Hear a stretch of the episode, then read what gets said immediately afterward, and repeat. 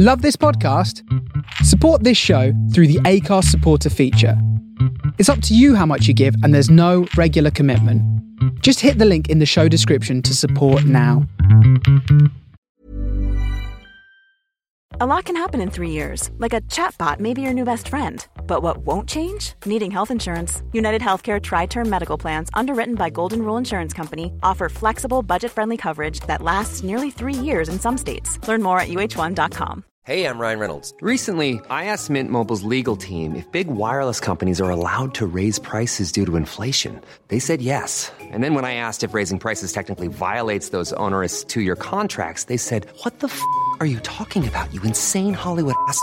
F- So to recap, we're cutting the price of Mint Unlimited from $30 a month to just $15 a month. Give it a try at mintmobile.com slash switch. $45 upfront for three months plus taxes and fees. Promo rate for new customers for limited time. Unlimited more than 40 gigabytes per month. Slows. Full terms at mintmobile.com. Hey, it's Danny Pellegrino from Everything Iconic. Ready to upgrade your style game without blowing your budget? Check out Quince. They've got all the good stuff shirts and polos, activewear, and fine leather goods, all at 50 to 80% less than other high end brands. And the best part? They're all about safe, ethical, and responsible manufacturing. Get that luxury vibe without the luxury price tag. Hit up quince.com slash upgrade for free shipping and 365 day returns on your next order. That's quince.com slash upgrade.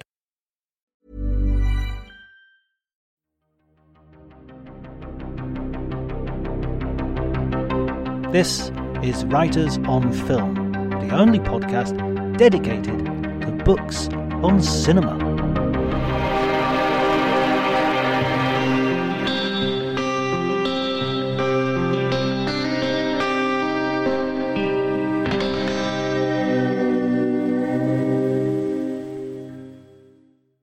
Hello, everybody, and welcome to Writers on Film. My name is John Bleasdale. I am a writer and film critic, and this is our 100th episode of the podcast. Cue sort of sound effects and Radio 1 style applause. Before we get started, I'd like to say some thank yous to a bunch of people. First of all, my family, Lydia, Alice, and Rosaline, all of whom have had to put up with various inconveniences and absences in order to make this podcast possible. Lots of late dinners, for instance. They've been supportive, encouraging, and most importantly, they've taken the piss pretty constantly, never once allowing me to get above myself, which I think is an admirable trait in a family, what they are basically there for.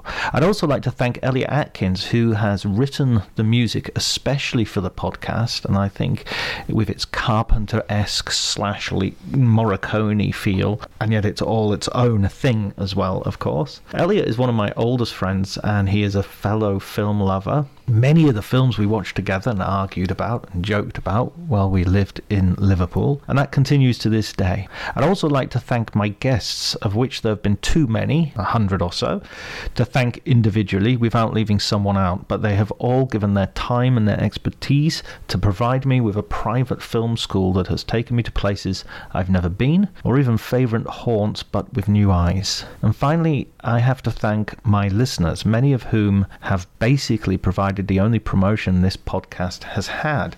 I've met some of you in person. Uh, at various festivals and venues, others I've talked to or messaged with outside of Twitter. You've all always been uh, amazing, a source of constant encouragement. I'd like to name in particular Andy and Joe English, uh, Kai Ross, Jem Duducu, Christopher James, David Hughes, the cinematologists who have been very important in helping me out, Pamela Hutchinson, and many others. Please forgive me if I've omitted your name here, but it is only proof of how much support I've received over the last two years that listing everybody would uh, would would just go on for, for over an hour, I'm sure. As regular listeners will already know, this was a lockdown inspired project. It was only supposed to last for 10 episodes, but as long as the guests kept saying yes, and most importantly, great film books kept appearing, I felt there was no way I could stop or indeed wanted to stop. In fact, I'm starting a new podcast, a second one, which will be available in the coming weeks. It's called Cinema Italia, or Cinema Italia, if I give it the proper Italian pronunciation. And we'll feature guests both from Italy and around the world talking about their favourite Italian movies, from the silence to the neo-realists to the spaghetti westerns and giallos, right up to the present day. Guests will include writers, filmmakers, actors, and will provide a panorama of the Italian cinematic scene. So hopefully you might consider subscribing to that podcast as well. Two podcasts in one week? No way. Oh, go on. But before you do any of that, I had the chance to talk to Matt Zoller Seitz, a critic I've read and admired for years, uh, a critic who has written many books on The Sopranos, Wes Anderson, and most recently Deadwood. He has also become uh, an online source uh, for buying books, books specifically which cover the arts, and of course, a large slice of those are books to do with cinema. Uh, many of our books, sorry, many of our guests who have featured on the podcast have been promoted and, and sold on uh, Matt Matt's site. So um, I'll put the links in the show notes for, so you can visit his site and uh, and continue um, and and support that as a, as a very worthy venture. If you enjoy the podcast, please remember to like and subscribe, um, or or not. It's the hundredth episode. Why am I insisting on you doing things like this? You you you've liked and subscribed enough, I'm sure. So if you enjoy the episode, just keep on coming, and. Uh, and enjoy the conversation.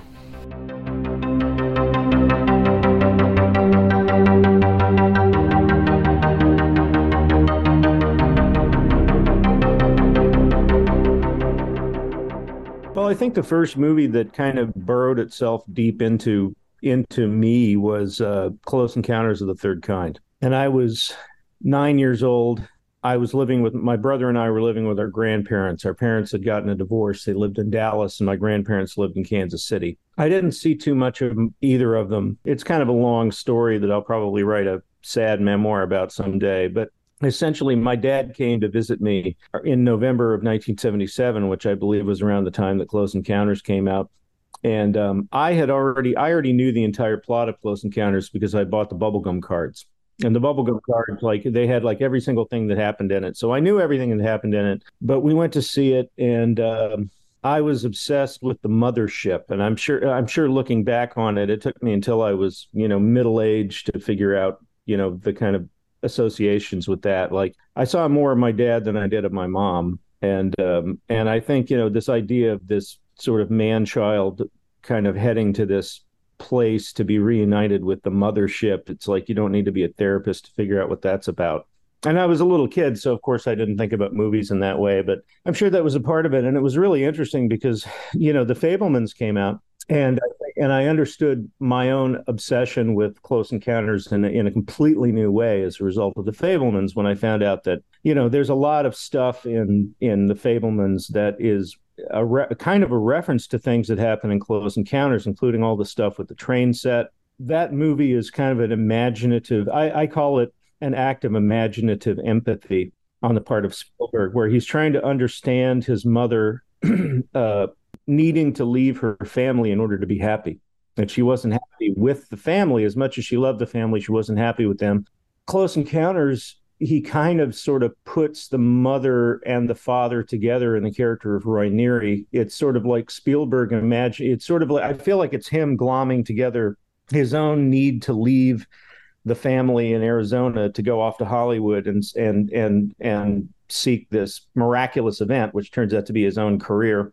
And and his mother, who of course you know did leave the family, just as the Fabelmans details, and um, yeah, so you know, yeah, it would be it would be Close Encounters. There were other movies that I was really into prior to that, like the remake of King Kong with Jessica Lange, which I bought a Scholastic book about the making of it. That was the first making of book that I can ever remember reading. But it was Close Encounters. Th- that was the one that really like got me right in the heart and and in the mind. And uh, that came out the same year as Star Wars. And I remember, of course, I was into Star Wars. I think you were legally not allowed to to be disinterested in Star Wars at that time. But it but I remember even as a kid thinking that Star Wars Star Wars didn't fuck me up in the way that Close Encounters did. Close Encounters was the first was the first big Hollywood blockbuster, and it was a huge hit. It was one of the top films of the year, and it was on the cover of I think Newsweek. That was the first blockbuster that I remember feeling profoundly moved by, and I don't just mean in the sense of it gave me the feels, as the kids say, but but also like I felt like some like my internal organs were being rearranged by having watched this movie, and I went back to see it several more times, but so that's my answer. I'm sorry it was so long. Keep them as long as you like. As epic as epic as the film itself. no, I mean I remember my uh, my encounter with Close Encounters. I don't think it was on the uh, the cinema screen. I think because I was a, maybe just a little bit too young for Close Encounters. Although I did see Star Wars that year as the very first film I ever saw at cinema. Wow, how old were you? Uh, I will have been about five or six, I think. So so pretty young. I'll, I'll I'll have been dragged along with my brother as a sort of like um you can't leave him at home. If you're going to take Francis, you have to take John. That'll have been the the conversation, I'm sure. But I have very strong memories of it. I, at least I have very strong memories of of queuing up, of going in and the film had already started. So mm-hmm. I saw the bit and I thought it was Steve McQueen. There's a guy with very blue eyes is one of the rebels who gets killed by Darth Vader very quickly. And I, I, and I thought, oh, Steve McQueen's in this. I was young. You thought, you thought, you thought, oh, they killed Steve McQueen. Yeah. in the very first uh, in the very first scene. So I remember that, and I rem- and, and I and I I kind of after that, I, it's it's a mush of of feeling. And I remember getting fish and chips on the way home. That was the that was the whole because it came to England in '78. It was January '78. Right, right. Yeah, yeah. That uh, that's that's that's that sounds right. Yeah, you know, it's really is this your this is your hundredth episode? Is that right? Yeah. It's that's very that's quite a milestone that's quite a milestone and i wanted to before we go any further i wanted to congratulate you on that and and say what an honor it is to be a guest on your 100th podcast considering the the, the luminaries that you have had on here uh, in the past it's really it's really a very impressive uh, uh, enterprise that you've got here. Thank you so much, Matt. I really appreciate that. It's a really, uh, it's been, it's been a hell of a lot of fun. It's been a real privilege to talk to to, to, as you say, those luminaries, people I never dreamed I'd get an opportunity to talk to, and it's it's been uh, it's been a heck of a heck of an adventure, and long may it continue. Well, absolutely, and yeah, and you've had a lot of a lot of people whose work I admire a great deal on here, and who are just interesting people, and you know. Da- Dana Stevens and Charles Bramesco, both of whom I've I've hosted events uh, with. Dan Mirvish, the filmmaker Dan Mirvish, who I think is really interesting. Like he's really like I have a soft spot for any filmmaker whose movies go, who the hell is the audience for this? All of his films fit that description, and I mean that with with love and respect. Like he doesn't seem like he has one eye on the box office at all.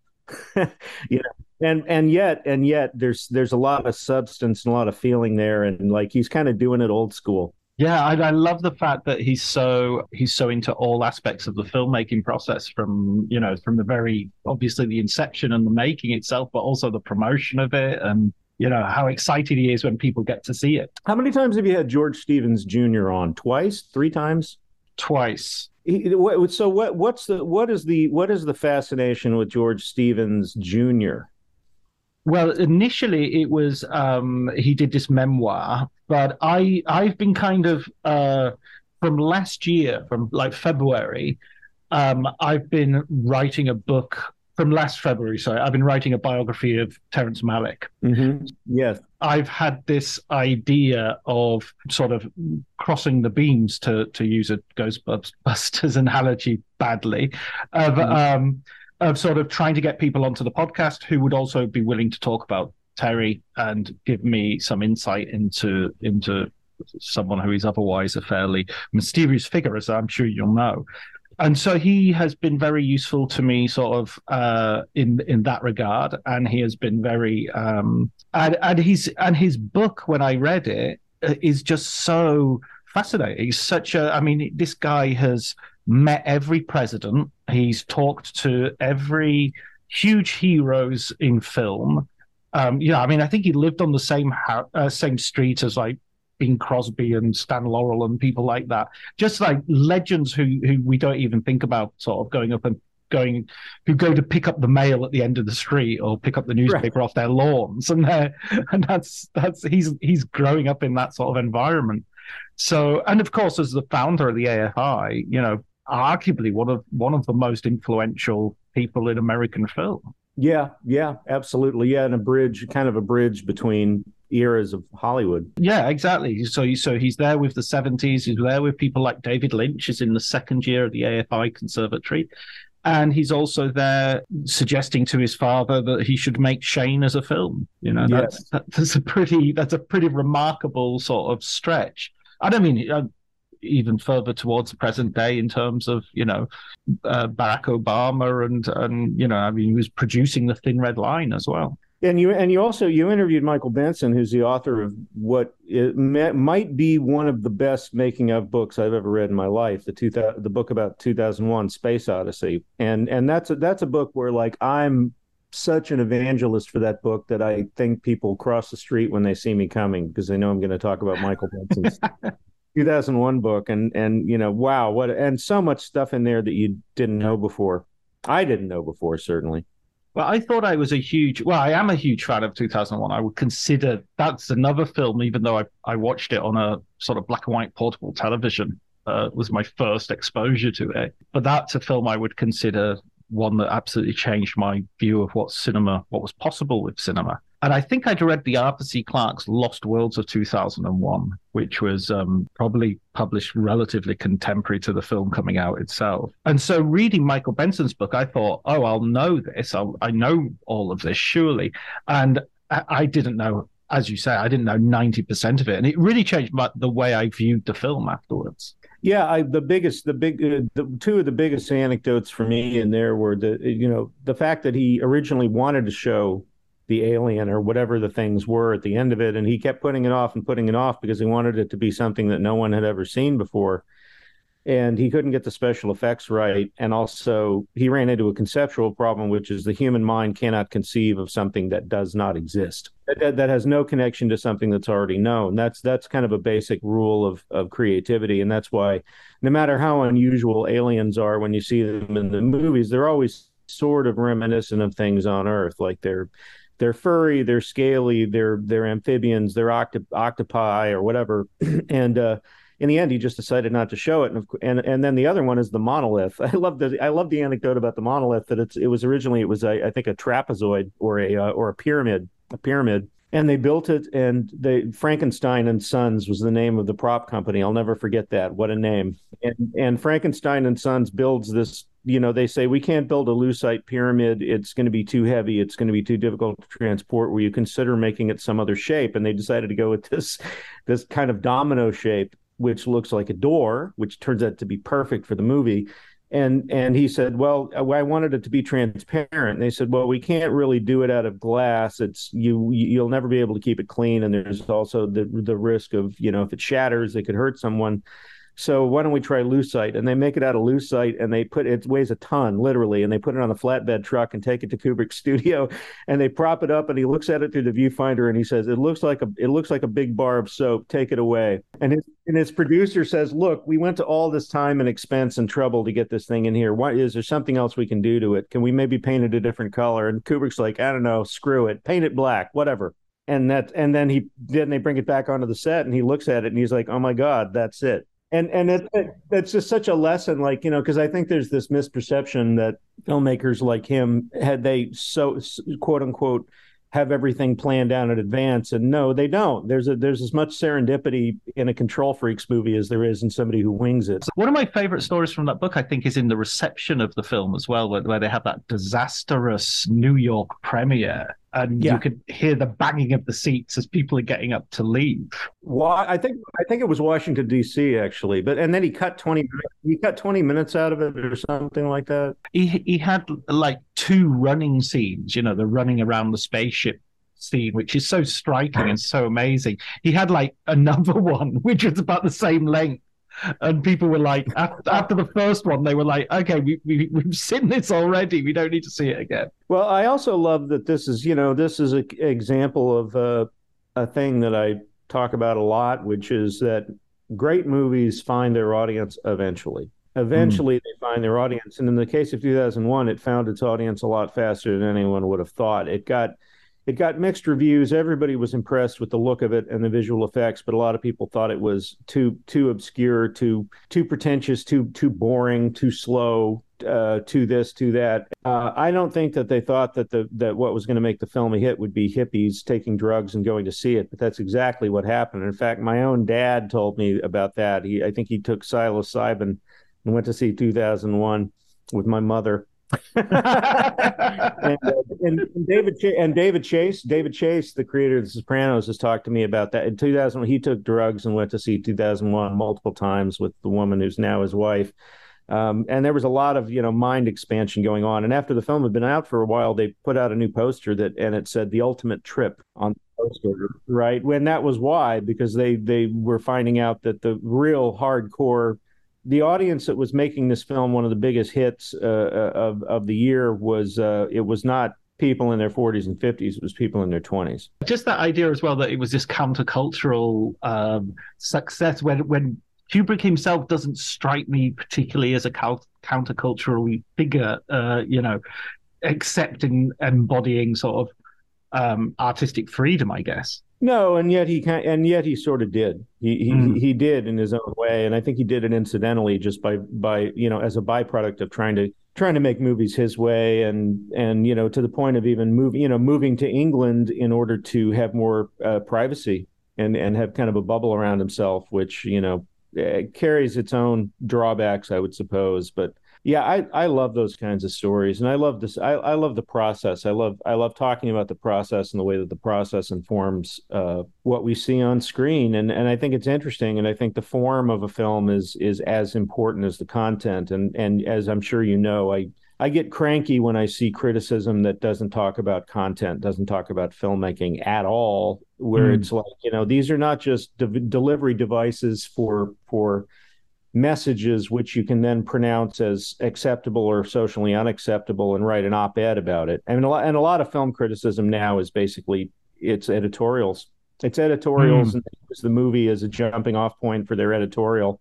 I'm a pretty left wing guy, actually, uh, and and you know I'm certainly trying to be sensitive to all of that when I write. But there's more going on in art than the messages. And if it was only about the messages, you wouldn't need movies. You could just have you, you the filmmaker could just send a PDF of the script to everyone. You know, like that's that's what it's about. And there's also the other related thing, which is that movies are a sensory experience, and they're they're about the effect of those images and the and the and the sounds and the music and, uh, on and the colors uh, on you.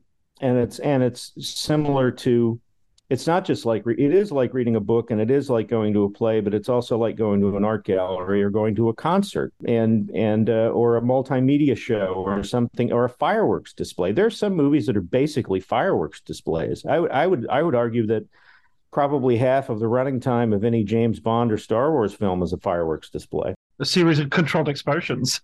That's right. And and some fi- and some fireworks displays are are better done than others you know, I've I've been to some that were quite disappointing, and others that I couldn't even believe how awesome it was.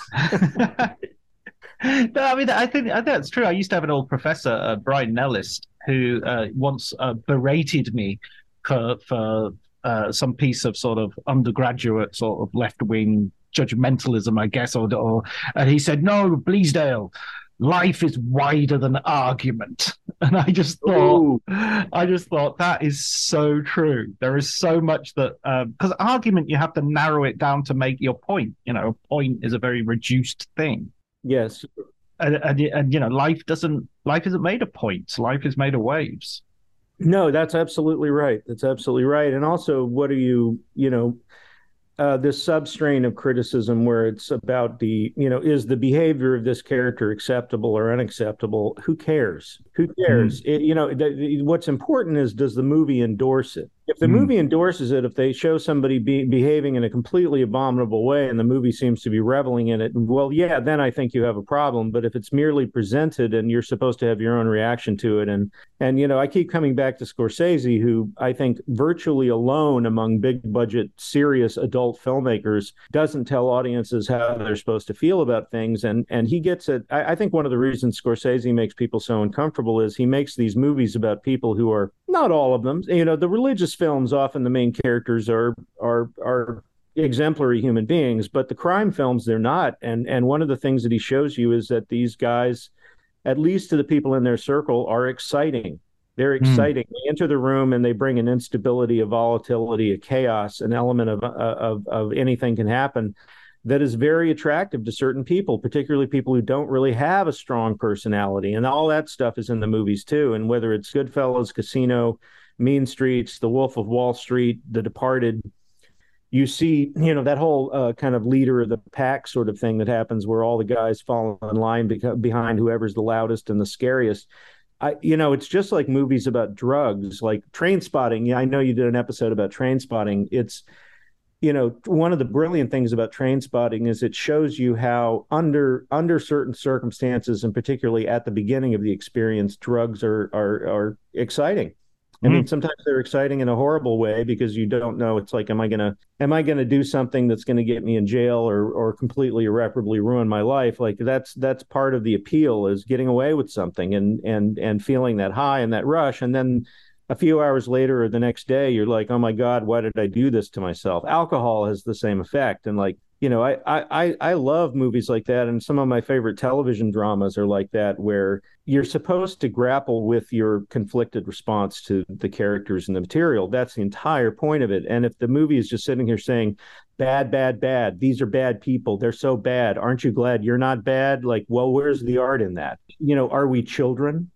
right, right. Does everything have to be a teachable moment for an eight-year-old child to understand without help? And I mean, it goes with the I have sort of the thought experiment of, a, of of could you allow for the fact that there is a film that you utterly agree with from a political point of view, but as a film is just completely tedious to you.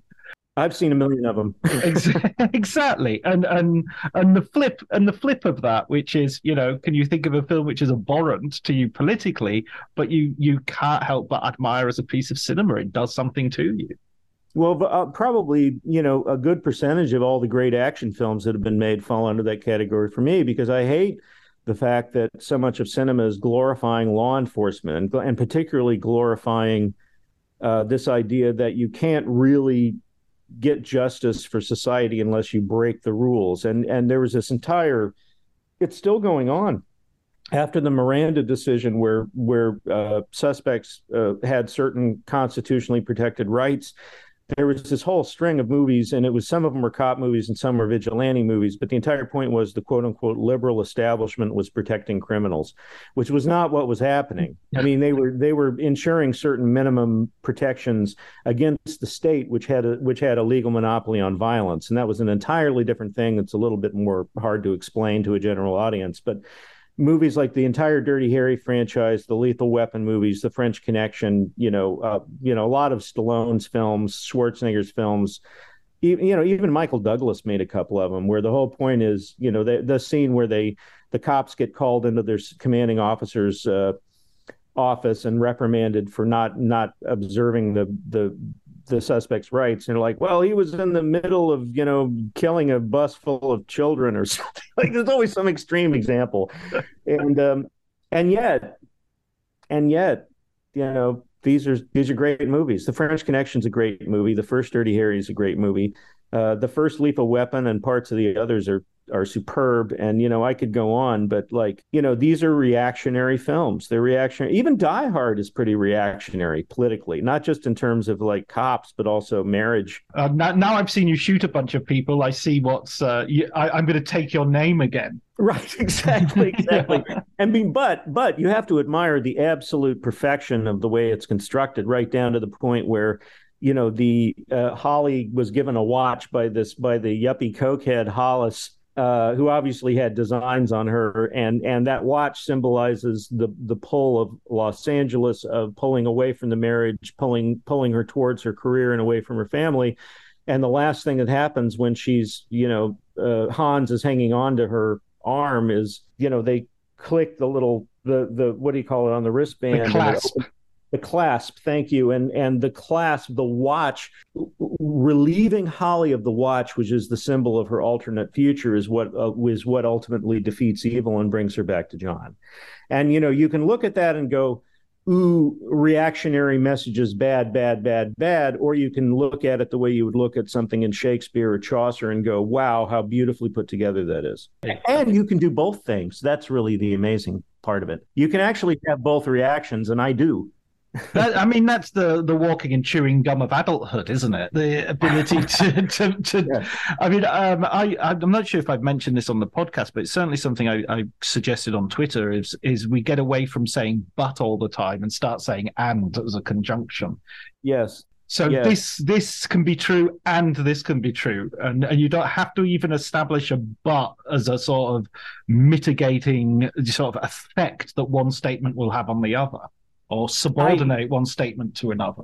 I've actually thought that you know if I at some point I'm going to put together an anthology of reviews, and I'm th- and one of the possible titles I thought of was at the same time. At the same time, and the reason I would choose that is I was looking back, you know, over my archive of stuff, which is like 30, 30 plus years of writing, and I realized I use that phrase a lot and i use that phrase as a way of reaching out to the reader and saying you know this this movie is this and at the same time it's this you know and i and i like that construction because it, it indicates that the i like to think of it as like two two works of art that are transparent that are superimposed over each other to make another thing. It's that kind of you know that godardian uh, sort of it's like the dialectical uh, notion of editing and storytelling where it's you know you allow these things to be in conflict you allow them to be in tension you allow them to coexist and and even merge uh, but they but they remain separate things they remain it's not like you're creating a third thing out of it they they get to have their own integrity and and Spike Lee is great at that. Spike Lee is an absolute master at that, and and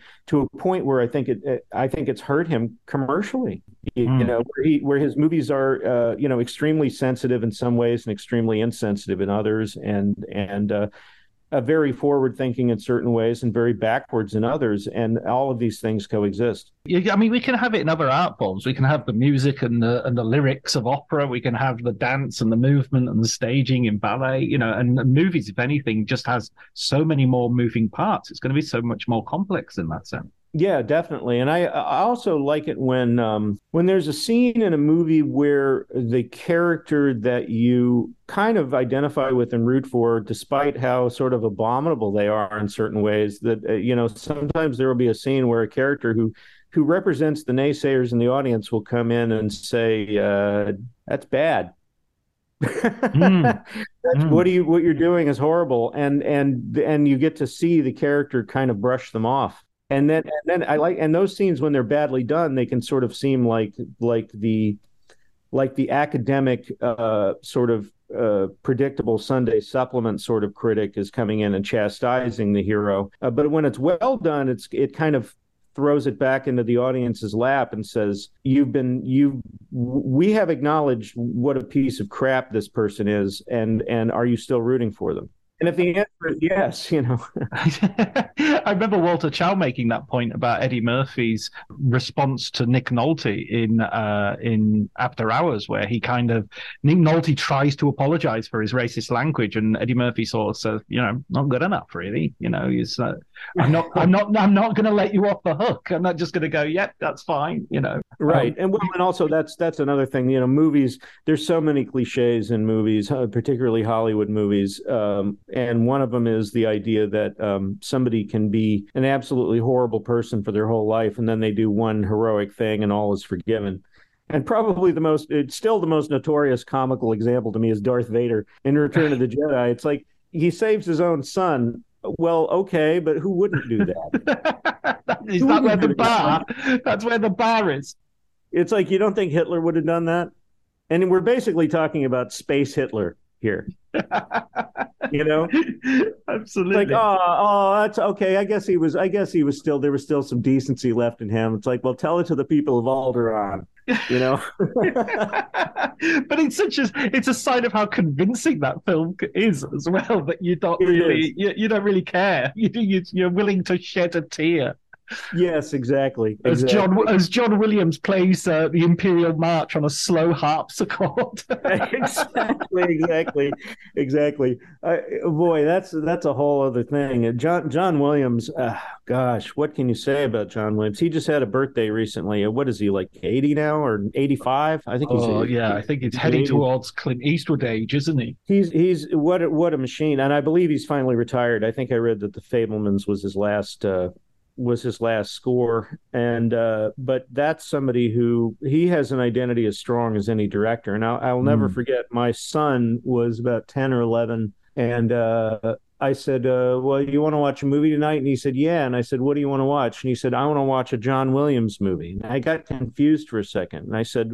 a john williams movie? What do you mean? And he said you know like like Star Wars or Harry Potter or Jaws or and I realized oh my god there are certain types of movies you know these fantasy and action and genre films that have John Williams scores. And my son thought of those as John Williams movies. And and and they they kind of are. I, I'd like to see an Ennio Morricone movie any day of the week. Well, yeah, and in fact, th- th- those are two composers I would say who have such strong personalities and are in such command of their craft that the music often fools me into thinking the movie's better than it is. Like what was hmm. that movie uh, by uh, uh, Giuseppe Tornatore? The uh, the the movie with um, Monica Bellucci. Malena was it Malena? Malena, yeah. Right. Yeah, yeah, and uh, that I think that's kind of a terrible movie. I'm just going to say it. I mean, it's beautifully directed and and and uh, everything about it is great except the movie i think is really really specious and kind of weak in a lot of ways but that score oh my god that score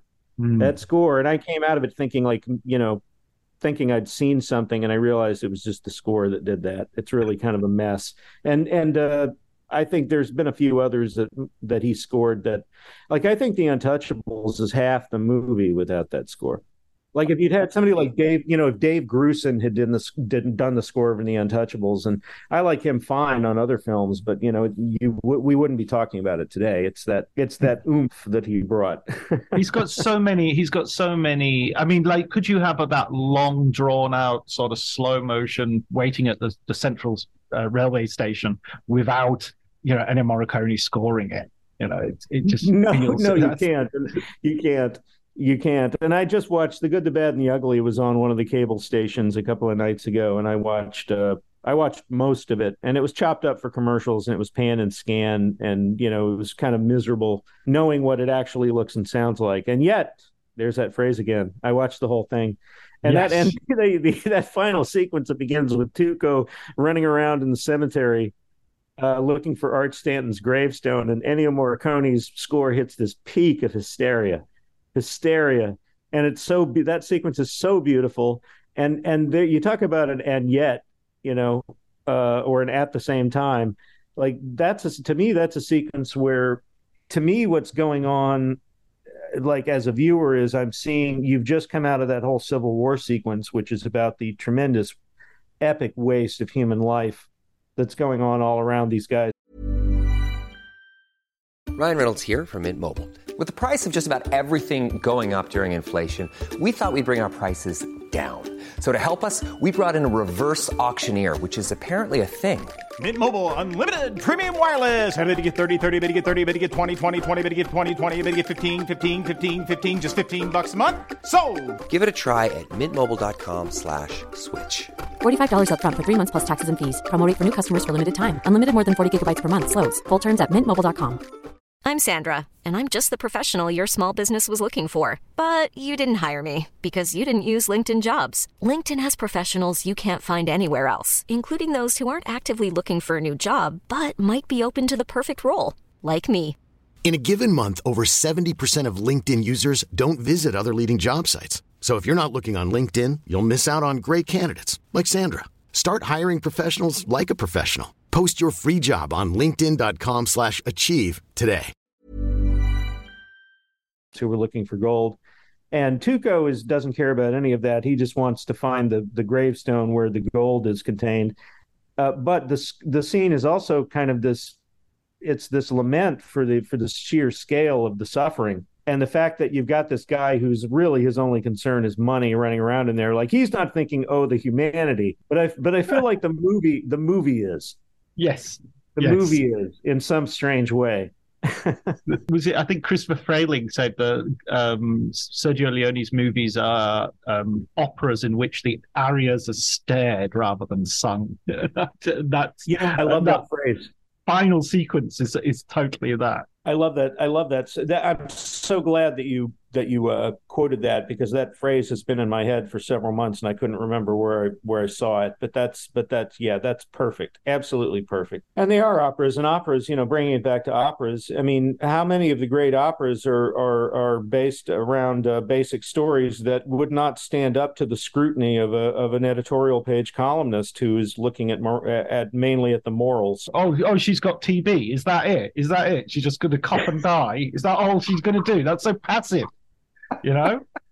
yes, yes, yes. And also just, you know, so many of the operas based on mythology are, you know, they're they're unabashed, unabashedly royalist in their in their in their biases and and very much buying into you know the the right of kings and queens to do whatever they want and God ordaining certain things and you know people being punished for the transgression of not doing what the royal person wants and all of that. I mean, you know, pretty much almost all of Shakespeare is about that. And and but if you can't find your own way into it as a viewer, then it's your problem.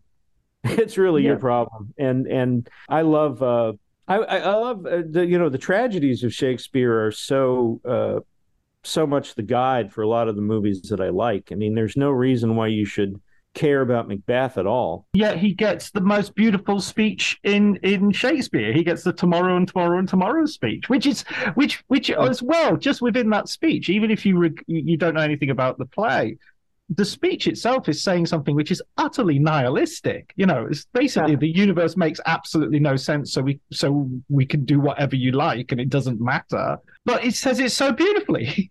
it's illuminate. It's so illuminating, and it's also you know on a basic level, the story of Macbeth is. It's film noir. It's like the original film noir. It's a guy who's he's smart and ambitious, but he's not as smart. He's more ambitious than he is smart, and he's and he's got a woman in his life who's way smarter than he is, who sees him as her instrument. And and you know, it's really like how it, like she's she's the original femme fatale, and uh, and it's funny, and that's that's the other thing about Shakespeare is he's funny. He's funny, and mm. sometimes he's funny on uh, he's directly funny, like characters say things that are amusingly phrased, or or they're they're they catch your attention because they're true. There's something about it that's speaking the truth. But other times they're funny because of the situation. And and and Macbeth is I never thought I would say this, but Macbeth Macbeth is a stitch. It really is. and like as it goes on, like the guy keeps digging himself deeper and deeper into a hole, and and like the it's like, well, how can and now we're in even worse trouble. It's like, oh, look at another fine mess you've gotten us gotten us into. And um, the solution is always, well, we got to kill some more people. What about that guy? You haven't killed him yet. Maybe if you kill him, it'll be better now. you know, just... I'm so far into waded into blood that it would be as tedious to go back as it would to go forward. Just right. the, just the fact that he uses tedious, not not it would be you know as difficult or, but it would be as boring to go backwards as it would to go forwards. So. Right, right. Well, the, yeah, there is a certain point where you're like, eh, why not? why not? And and and yeah, but they're children, sire. Oh well, we haven't tried children yet. Maybe children will be the answer. no, that's yeah, that's right. Let's let yeah, let's see what haven't what what taboo haven't we broken yet? I mean, speaking of Shakespeare, um, uh, one of the books that you wrote that I really uh, I really loved reading was I over COVID I did a rewatch of uh, The Sopranos with my uh, daughter. I, I used it as an opportunity to sort of read your book chapter by chapter as we went through the episodes. There's there's a, a TV show that absolutely um, merits comparison with Shakespeare. I think I don't think that's hyperbole. No, I don't think it. I don't think it is. I don't think it is. And the, and the, and the, that central that marriage uh, between Tony and Carmela is is one of the great one of the great marriages of convenience, I guess, in some ways uh, that you've ever seen. And it's so it's it's so deep. It's so deep and so believable. And uh, the way that they have made peace with each other's uh, heinousness, and and that and you know, I was speaking uh, about scenes where a character kind of lays it on the line for you morally, and then you have to decide where you're going to go as a viewer. There's that one of the great scenes in the history of television is the scene where uh, Carmela goes to a different shrink, and he tells her uh, essentially, "Look, here's the source of your unhappiness. You're married to a criminal. You're married to a murderous, thieving criminal." And all the all the money that you that that allows you to live so comfortably is blood money and and you're you know unless you take your kids and leave this guy you're never gonna you're never gonna be happy and also you're gonna you're a horrible person. Basically he tells her you're a hor- you're a horrible person and the only way to solve this is by removing the circumstances that that make your behavior horrible. And she doesn't want to hear it she doesn't want to hear it she stays with him and that's very that's very realistic. And, that, and i think what that show got better than probably any drama that's ever been on tv is how probably 98 99 out of 100 people when faced with a situation like that would do the convenient thing. And people on that show are constantly doing the convenient thing instead of the right thing and that's why they tolerate Ralphie for as long as they do. And it gnaws at Tony. Like Tony has just enough of a sort of buried, gnarled, misshapen conscience to know that this guy is the devil. Um, but the devil is allowed to live among them, and they just sort of step around him and and and look the other way. And Gandolfini does some amazing work in all the scenes with Joe Pantoliano, where you can tell that Tony hates this guy. He hates the fact that he even draws breath and and you know the murder that he committed uh, i mean they, all those guys kill people but the murder he committed was a, was an innocent person a truly an innocent person who reminded tony of his own daughter. And and for money's sake and for for the job's sake he he looks the other way until finally he doesn't.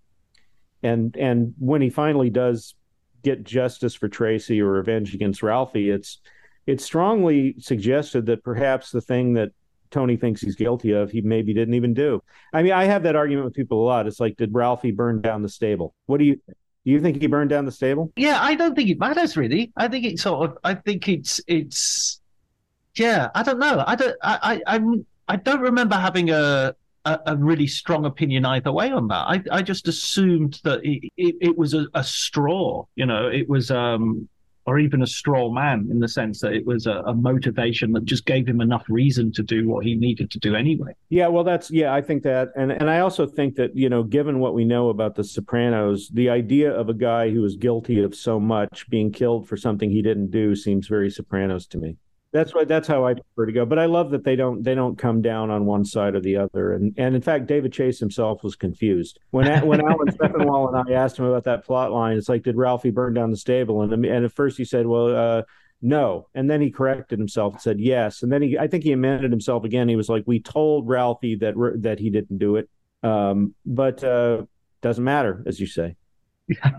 doesn't matter for, for purposes of what happens. It doesn't matter which which is uh, that conversation you have with David Chase at the end of the book. Uh, you talk about um, the ending. I think there's a there's a long back and forth with you guys about the ending because there's this real sense of well, I mean, it, it just demands it demands argument. We're demanding closure. We want something out of it that it's not giving us, but at the same time, that that is a, a central point that he's trying to make. Well, and to me, I, I I love what I love about that final scene is that it it flushes out the people who cannot cannot stomach ambiguity.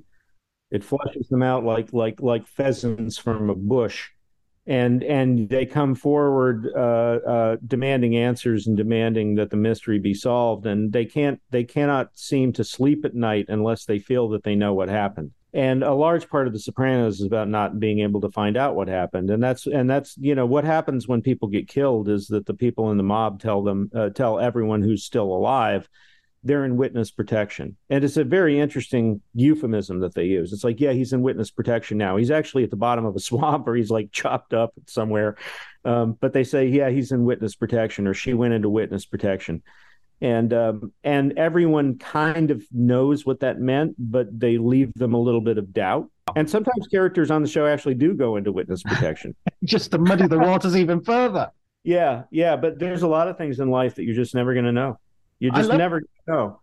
And uh, I told my daughter years and years ago. I don't remember what the original discussion was about. I said I I said, I like ambiguity in my art and certainty in my life. And and she said, Well, then you're truly fucked, Dad. Because it's going to be the other way round. yeah, yeah, that's not how it works. I mean, I, I think it's also that thing of sort of knowing and uh, knowing, but being able to not know that you know, if you know what. I mean.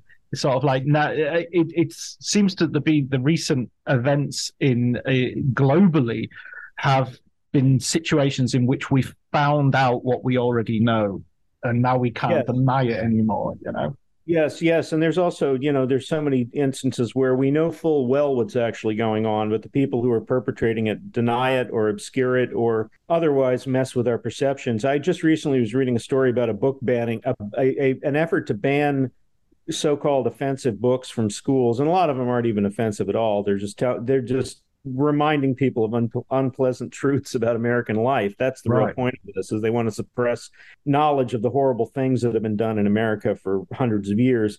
And uh, the group that's spearheading the book banning is called Moms for Liberty. Moms, like that's a, that's a Sopranos level name, wouldn't you say? Moms for Liberty. What do you do? I'm the head of a group called Moms for Liberty. What do you do? We ban books. We get books removed from libraries. Terry Gilliam is writing the the present day. It's like Children of Men has become a documentary. We're not. We're no longer. Yeah. Yes. Yes. Yes. Well, but how many times have you found that? You know, you you, you read a, a news story and it's about like some you know some group is spearheading like an opposition to a public housing project or affordable housing and and it turns out it's a it's a multi-billion dollar real estate consortium and they're doing a grassroots what do they call it? an astroturf campaign uh, like a fake grassroots campaign. Mm. The group is something like, you know, Citizens for Housing Justice. it reminds me of uh, because the um, Sarah Huckabee Sanders is now uh, relaxing child labor laws. And I just keep thinking of that scene in Zoolander where Mugatu says, I'm a little baby and I want to work. These politicians won't let me. and it's just every time I see this, I think, Zoolander did that because it was absurd and hilarious, and now we've actually got mainstream politicians pushing this as the future of like, well, let's get I, the children in, back to work. I live in Texas, which is one of the you know one of the states in the U.S. that is what is called a right to work state. Mm. And right to work is another wonderful phrase because right to work basically means right to fire. Right. That's what that means. It's a right to fire state. It's it's a state with fewer worker protections, not more. So it's not that nobody really cares about somebody's right to work in the state of Texas. What they care about is the employer's right to fire. Exactly. You know? Yes. and, and hire and hire whoever they want and not have to observe you know very many regulations um, so you know but it's an, it's incredible how language can be even sometimes if it's like blindingly obvious language in its attempts to manipulate you people still kind of fall for it on some level like a lot of the uh, a lot of the restrictions you know the the the, the enabling of surveillance after after 9-11 and and and the uh, removal of a lot of basic privacy protections. The surveillance state, as we know it, was really created by this piece of legislation, which was named the USA Patriot Act. Brilliant, brilliant name, brilliant, brilliance in naming. Because now you because you can't even object to it without being without people saying you're really against the USA Patriot Act. Really? yeah, I mean, they could have had like they should have. I mean, they could like go further and have like you know the you know turn baby you know see babies babies are acceptable uh, uh, potted meat uh, material now. And and it could be the you know the baby protection act of 2023 you know? George orwell is called. He wants his ideas all back. He wants them all back. Well but that's another thing is you know the the the reactionaries have claimed orwell now too which i find doubly ironic. It's like it's like you read something like the National Review and people are constantly saying, "Well, it's very Orwellian," and it's like, no, you know what is very Orwellian? You guys. Absolutely, and your freedom fries. And your freedom fries. Oh my God, freedom fries. That was like. I was so embarrassed to be an American when they did that. We're not calling them French fries anymore. They're, we're calling them freedom fries. And, and, what an insult! What an insult to the French! I tell you, the French have been the best friend, really honest, truly the best friend the United States has had globally because they're not always on our side. When we're full of shit, if they think we're full of shit, they tell us. That's a real friend. That's what. Yeah, exactly. That's what you. you Real where, are, where are you going with that shirt? That's the sort of person you want. Exactly. Yes, yes. France is the ally that says you're not really wearing that, are you? One of the reasons I wanted to talk to you as well, Matt, was you're doing, you're looking at, you, you you've got your enterprise of your your bookshop as well. Tell me about about the bookshop where you're actually, um, you know, hosting some of my uh, some of my best uh, guests' work. Yeah, I was looking at your list of guests, and it's like there's like there's like twelve people whose books we've you know not only carried but aggressively promoted because they're great books. You should make a, a John Bleasdale Writers on Film corner. You know what? I wouldn't rule it out actually. Um, but uh, mzs.press is the address, and it's a, it's an online bookstore. It's run by myself and my partner Judith Carter, and it's uh it's an arts bookstore. We you know we call it the uh, the arts bookstore of the internet, and uh, it's just books about the arts. It's film and television and music and visual art. We have a kids section. We have uh, a section on disability. We have a section on the self um, and a lot of other sections. And we're constantly expanding it. And it's new books, it's recent books, but it's also older titles. And and I I used to work when I was in college. I had multiple jobs, and one of them was I worked at the college bookstore. And another one was I worked at the Southwest Film Archives. This was at Southern Methodist University in Dallas. And so I do have the mentality of you know, the the nice way to say it would be an archivist, and the the not nice way would be to say pack rat. Um, and and I I have hundreds and hundreds of books myself that I've been traveling around with for decades. My children growing up basically felt like they were living in a bookstore because I had so many books. And um, and the bookstore is kind of an extension of that. And and i'm i'm the sort of person who will tell people about a book and then often i would loan them my copy and sometimes i got it back and sometimes i didn't. But i always wanted to make sure that we have not just we have some big ticket items like so we have some rare signed books that are you know hundreds of dollars and stuff. But most of the books probably i would say 85 to 90 percent of it is used books. And and hmm. that and we do that very intentionally because I want somebody who is in high school or college who's curious, who wants to get a book about some subject that interests them to not have to feel like uh, they got robbed, you know. So we have stuff that's like it's a few dollars. We have a whole section of under under twenty dollars books, and uh, yeah, but I love it. I love it, and it's it's complicated. Retail is complicated, and dealing with customers is complicated, and and the post and you know I I I know people at the post office better than I know most of my friends at this point. A regular customer. Yeah, yeah, yeah. So regular that like when we have a big weekend and we've got like 30 or 40 or 50 books and we're pulling them in on a dolly that have to be mailed out. Like I always joke that I expect them to, you know, they see us coming through the window and they put the grates down and, and say, nobody's here. No one's here today.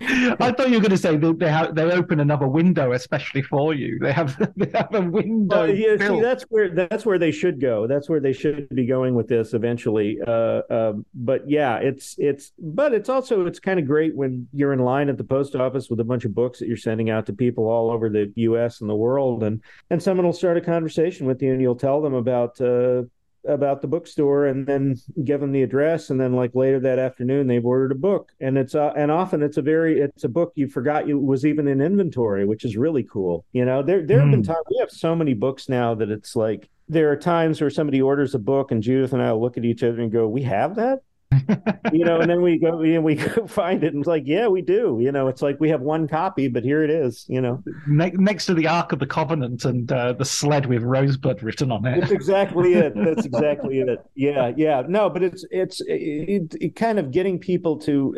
I I want to try to get people out of their comfort zone, and I'm not. I'm trying to split the difference between like I don't want to go too far. I don't want to be one of those like I try not to come at it from the position of I can't believe you haven't seen this already or I can't believe you don't know about this book because that to me seems very aggressive and off-putting and kind of crappy to do to people. Like I, I don't like that response on social Hmm. media. Like I just watched Bonnie and Clyde for the first time, and there's somebody in the responsible going, "What took you so long?" Yeah, yeah. It's like, why do you want to turn a good thing into a bad thing? Why Yeah. would you say something like that? Like a better answer is, "And what did you think of it?" yeah, yeah. You know, or even, I wish I could watch that for the first time. How, does, Exactly. how does it play now? Because when I watched it, it was the 1980s, so I had, it played different to how I'm sure it plays today. Yeah. I would think so. I would think so. And uh, you know, and and also the thing is, like we as as buffs of one type, uh, one type or another, we tend to get locked into our little pea brains, and we think that the world of art that we inhabit is the world that everyone else inhabits. And there are people out there who don't know who they don't know who Spielberg is. Oh, absolutely, absolutely. You know, they don't know who they don't know who George Lucas. I mean, some of the most popular directors of all time. There are people who don't know who Alfred Hitchcock is. They don't know who John Ford is, and and why would they? They're working sixty hours a week. You know, they're working 60 hours a week, and arts education in this country has been pretty much destroyed during my lifetime. And and that's another that's another reason for having this bookstore is to kind of try to kind of try to reintroduce people to uh, kind of a common language of culture and and and and uh, and think about it like instead of an algorithm an, an algorithm we have I, I always say like we should we should have like a what you call a book concierge or something because that's what bookstores used to be bookstores and movie theaters and video stores too where you know i used to love going to the video store and i would rent a particular movie and the person behind the desk uh, was often a movie buff. Why wouldn't you know what kind of person would work at a video store if they didn't love movies? You know they were all movie buffs of one kind or another and they would say oh if you like this have you seen this japanese film that has the same plot? And i'd say no and they're like well we have it over there and i'll go rent it and now I'm a fan of that director. So absolutely, so many consequential uh, sort of decisions uh, I've made and turns I've made because of a librarian or or, or someone in a bookshop. I remember someone just suggesting I read uh, what was the book? I was because I was always a huge science fiction fan, and they went, "Oh, you'll like this," and gave me One Flew Over the Cuckoo's Nest um, and, and I thought this isn't science fiction. Why would I? Why would I possibly like this? And I read it and just thought, oh my god, what am I doing reading science fiction? I should be reading these this kind of thing. And it was just, you know, it's just a, an old lady in a bookshop say just saying, time time for you to move on to something like this. And it was perfect. And, and there's also the joy of just stumbling upon something by yourself. Mm. And and what I used to do, and I still do it, is in bookstores, I will I will be in a section. I'll spend some time in a section, and I'll just randomly pull books and look at them and read read the back summary and just and and if the summary seems interesting, I'll open it up to the first page and start reading. And if and if I'm still reading after ten pages, I buy the book. I still do that, and and uh, you know I think my first experience that I remember where that happened was there was a book uh, by Theodore Weesner called The Car Thief, and I think it came out in like 1970 or 71 and it's literally just about a car thief. He's a he's a teenage car thief, and it's a guy who is you know in a kind of a bad home life situation, and he's and you know kind of what you would call an at risk youth, and mm. uh, and it's a very realistic uh, story. There's nothing, there's no genre film elements. It's not like he gets involved in robbing an armored car or anything. He's just he's just a sad ass 19 year old kid, you know um, and I never heard of this author. I'd never heard of this book, and it's one of my favorite novels. And and if I hadn't just randomly pulled it off the shelf, I wouldn't know about it.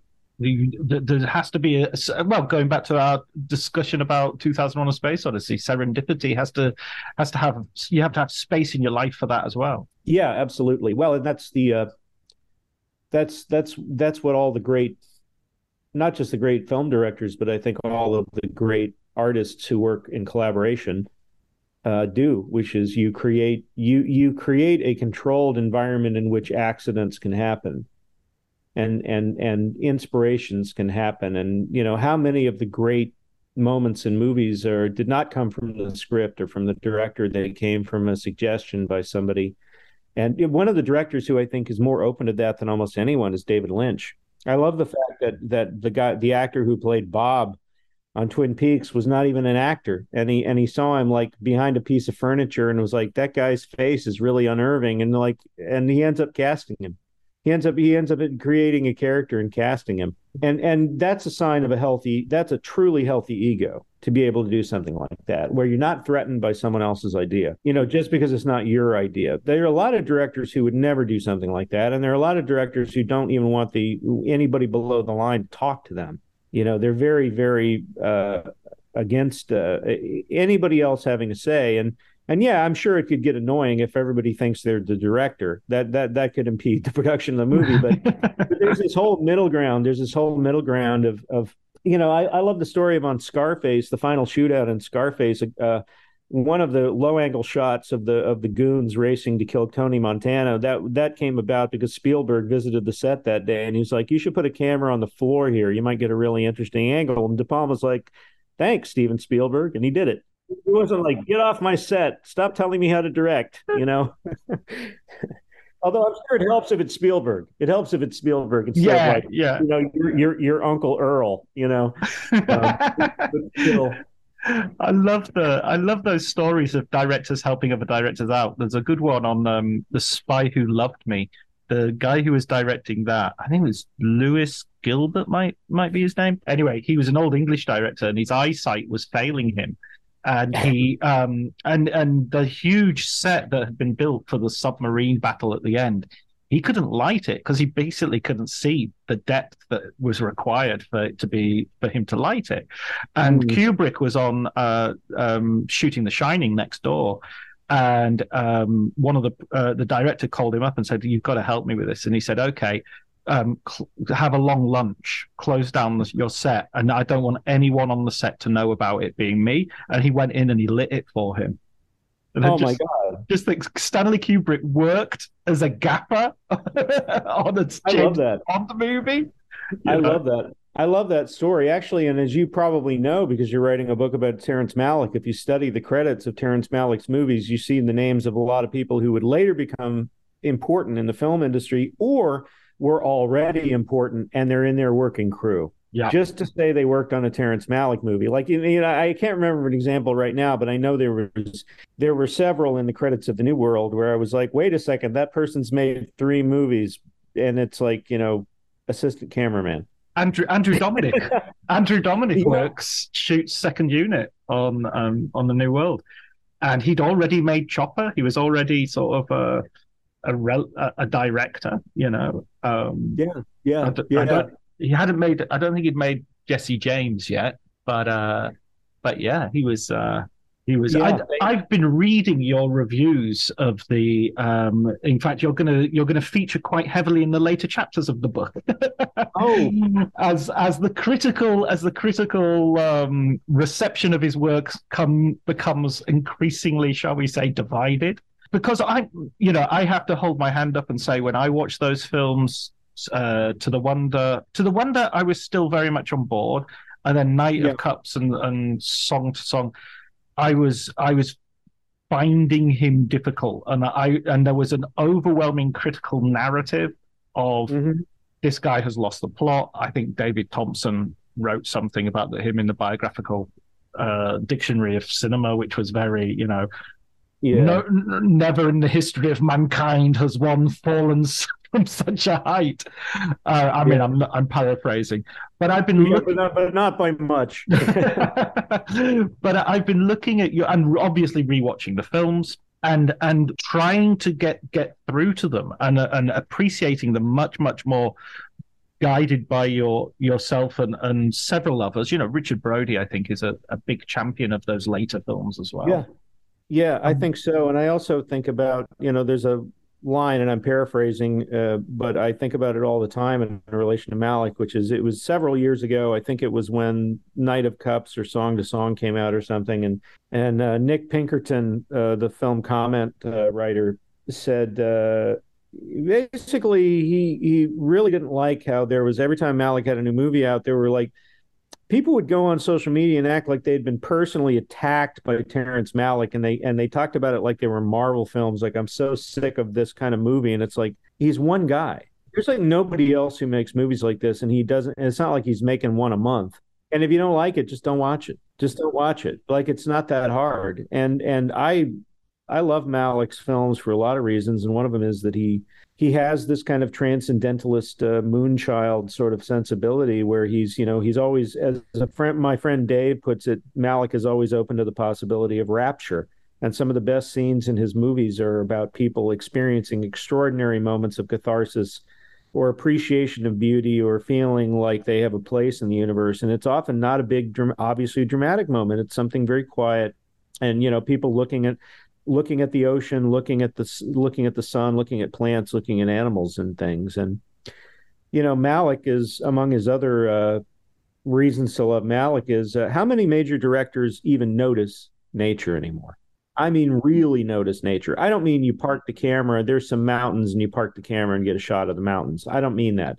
I'm talking about like the way Malick will cut to an insect on a blade of grass or or or a butterfly or a deer in the meadow or something and sometimes he'll give you like a sequence of shots that show flora and fauna before he'll get into the human action and it's a way of sort of humbling us a little bit you know and, and that line in the new world uh, why does nature war with itself? Like when i first saw that i thought boy he really he's finally disappeared into his own navel with that one and then i thought about it some more and i thought no no he's right he's right like humans are a part of nature and when they war with each other it's nature warring with itself. It's actually not that complicated of a concept but it's not something that movies normally think to say.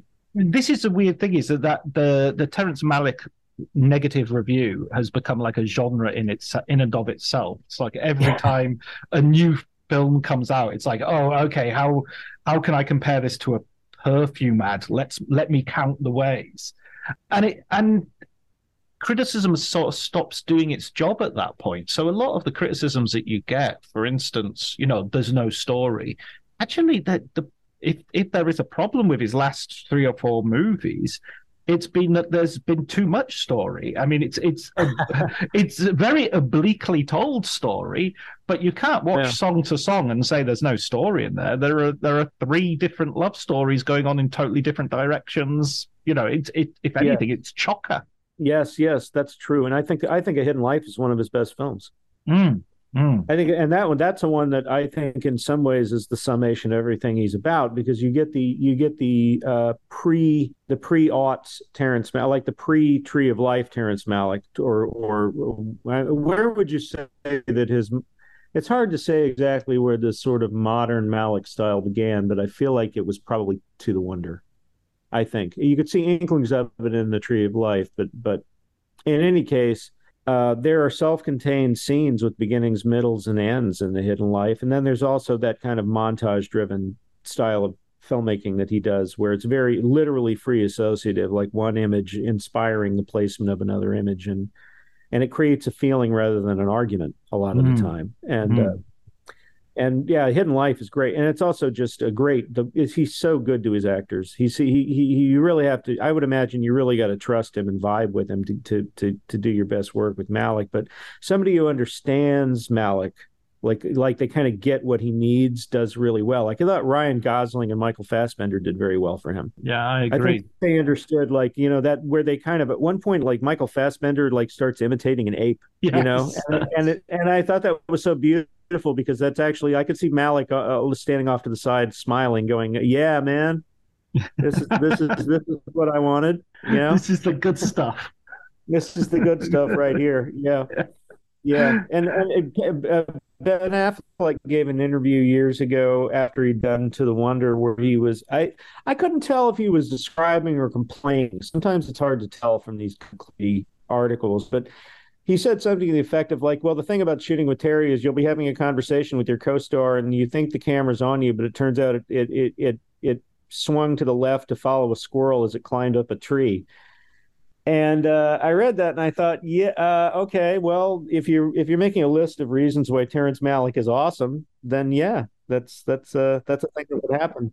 Like who else would do that? I I, I mean, it is like the dog in uh, uh, that Pixar movie is like squirrel, you know like there is a little bit of that well let me just ask you one one last question matt uh, what give us a book recommendation i know that's an impossible one for you but i uh, yeah we we like having some book recommendations so uh, a film book if, if you please well, Isaac Butler's The Method, I think, is terrific, and it just won the National Book Critics Circle Award for nonfiction. And it's kind of a history of method. It's the history and development of the modern style of acting and and a lot of it's about Stanislavski, but it kind of continues on beyond that, and that's that's a really uh, not just an impeccably researched book, but it's really it's one of those books where you feel like you're watching a movie. You feel like you're watching mm. like Amadeus or something. Like you, the characters really come alive. It's just a wonderful piece of writing. Uh, and uh, Dana Stevens' Cameraman is is terrific about Buster Keaton, and it's not a biography strictly speaking, um, but it's uh, it does sort of give you uh, a sense of place in in history and aesthetically uh, what he was all about. And then uh, of older books, I think Michael Benson's 2001 book is a great one I would recommend because people, uh, so many people have seen that movie. Uh, and and so you know you're not asking people to read a book about a movie they haven't seen and and the anecdotes and lessons that are included in that book are, can apply to almost any movie that you can think of um, including things that have nothing to do with science fiction. It's really it's a great insight into the filmmaking process and it's in paperback and you can pick it up used. So excellent those are those are three those are three to start with. Superb. Thank you so much matt. I really appreciate it. Absolutely, and it was an honor to be on this uh, this momentous podcast. Thank you. Thank you for asking me.